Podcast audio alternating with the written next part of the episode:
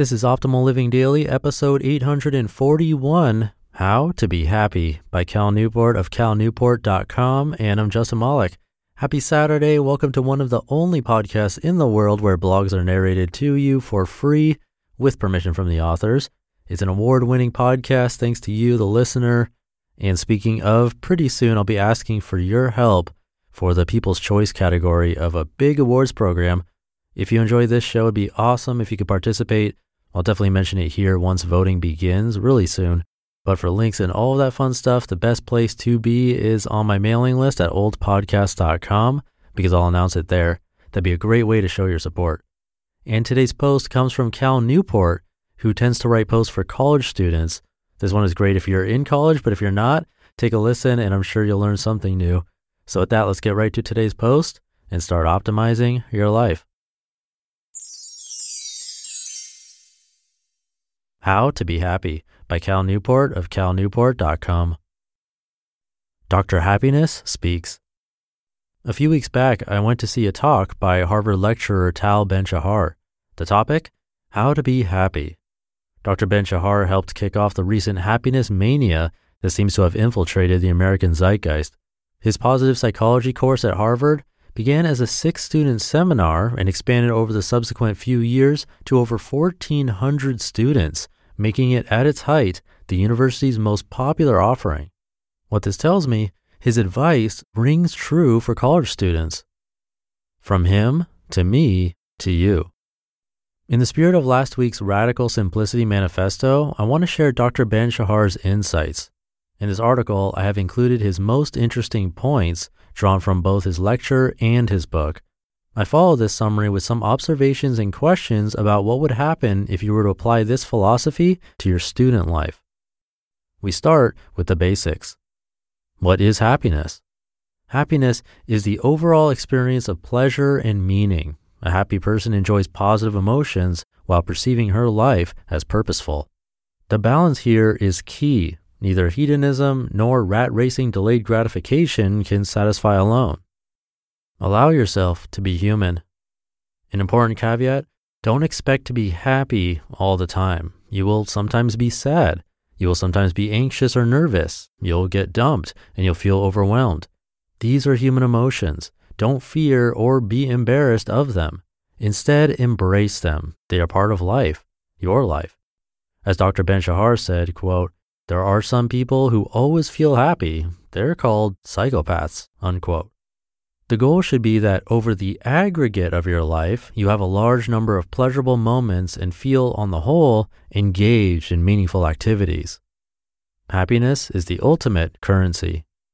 This is a dangerous thought for college students. Increasingly, however, I've been pushing it. Make happiness the ultimate goal in your life. Build everything around this, from your course schedule to your career path. Enough big picture ideas. Let's get to the specific advice. Tip number one set goals. Research shows that the pursuit of goals that are concordant with your values can produce significant increases in your sense of well being. Interestingly, the data show that achieving goals or failing to do so doesn't seem to matter so much. There's something about having a focus on something important that helps us get more out of each present moment. Tip number two seek flow. The magic state for increasing well being is to be neither bored nor overwhelmed. This means you should seek challenges that exactly meet or slightly surpass your current abilities. For college students in particular, this translates to finding that perfect course load that pushes you intellectually without overwhelming you with more work than you can easily manage. Tip number three simplify your life. Psychologist Tim Kasser has shown that time affluence consistently predicts well being, whereas material influence does not. For the uninitiated, time affluence is the feeling that one has sufficient time to pursue activities that are personally meaningful, to reflect, and to engage in leisure. In other words, underschedule what you have to do so you have plenty of time to deal with what you want to do at the moment. For college students, this means resisting the urge to fill all of your time with coursework and activities. Instead, purposefully underschedule and then use the excess hours for the cool stuff that randomly pops up. Tip number four, focus on happiness. Ralph Waldo Emerson said, quote, To different minds, the same world is a hell and a heaven. Unquote. The practical translation put in an effort to both seek out happiness boosting experiences and learn to express gratitude for what you find. There will always be lying around in your life. This will never go away. If you focus on it, your world will become Emerson's hell. The real trick is to learn how to keep moving amidst this, acknowledging that it's a part of life that spares no one, and continually seek out or construct experiences that make you happy. Don't just have these experiences, but also reflect on them later and show real gratitude. Dr. Ben Shahar points to compelling research that mindful reflection on what you enjoy during your day can significantly boost self reported well being. Case study The Happy College Student. Let's take Dr. Ben Shahar's advice out for a spin. Here's an interesting question. Assume you built your undergraduate life around the concept of happiness. What would it look like? Here's one proposal. Our hypothetical happy focused student has a single major that he finds interesting. He is careful to keep his course load light, mixing easy with hard courses each semester so he is never overwhelmed with work. By deploying a smart arsenal of study habits, he further reduces the difficulty. This allows him to really dig into the material, spend extra time thinking about the bigger implications, arguing in class discussions, and finding himself often getting struck at the most unexpected moments with little shivers of inspiration. He doesn't dread schoolwork because he doesn't have enough of it to make it painful. He's involved in some activity that he finds really important. For example, as a philosophy major, Perhaps he believes in the movement to re emphasize the importance of the liberal arts in college education.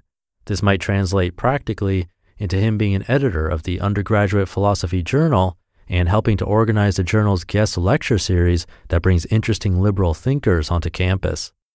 However, this is his only real time consuming extracurricular activity. Combine this with his manageable course load, and he has plenty of free time. He uses this for all sorts of purposes. Maybe he's taken up yoga and has learned to take advantage of the daily shuttle from campus to a local ski slope. We can imagine that he's constantly hanging out with friends and has been known to spend an afternoon reading random books at the bookstore cafe. He attends talks that seem interesting, watches a lot of movies, and has become a beer snob to the endless amusement of his natty light swilling roommates.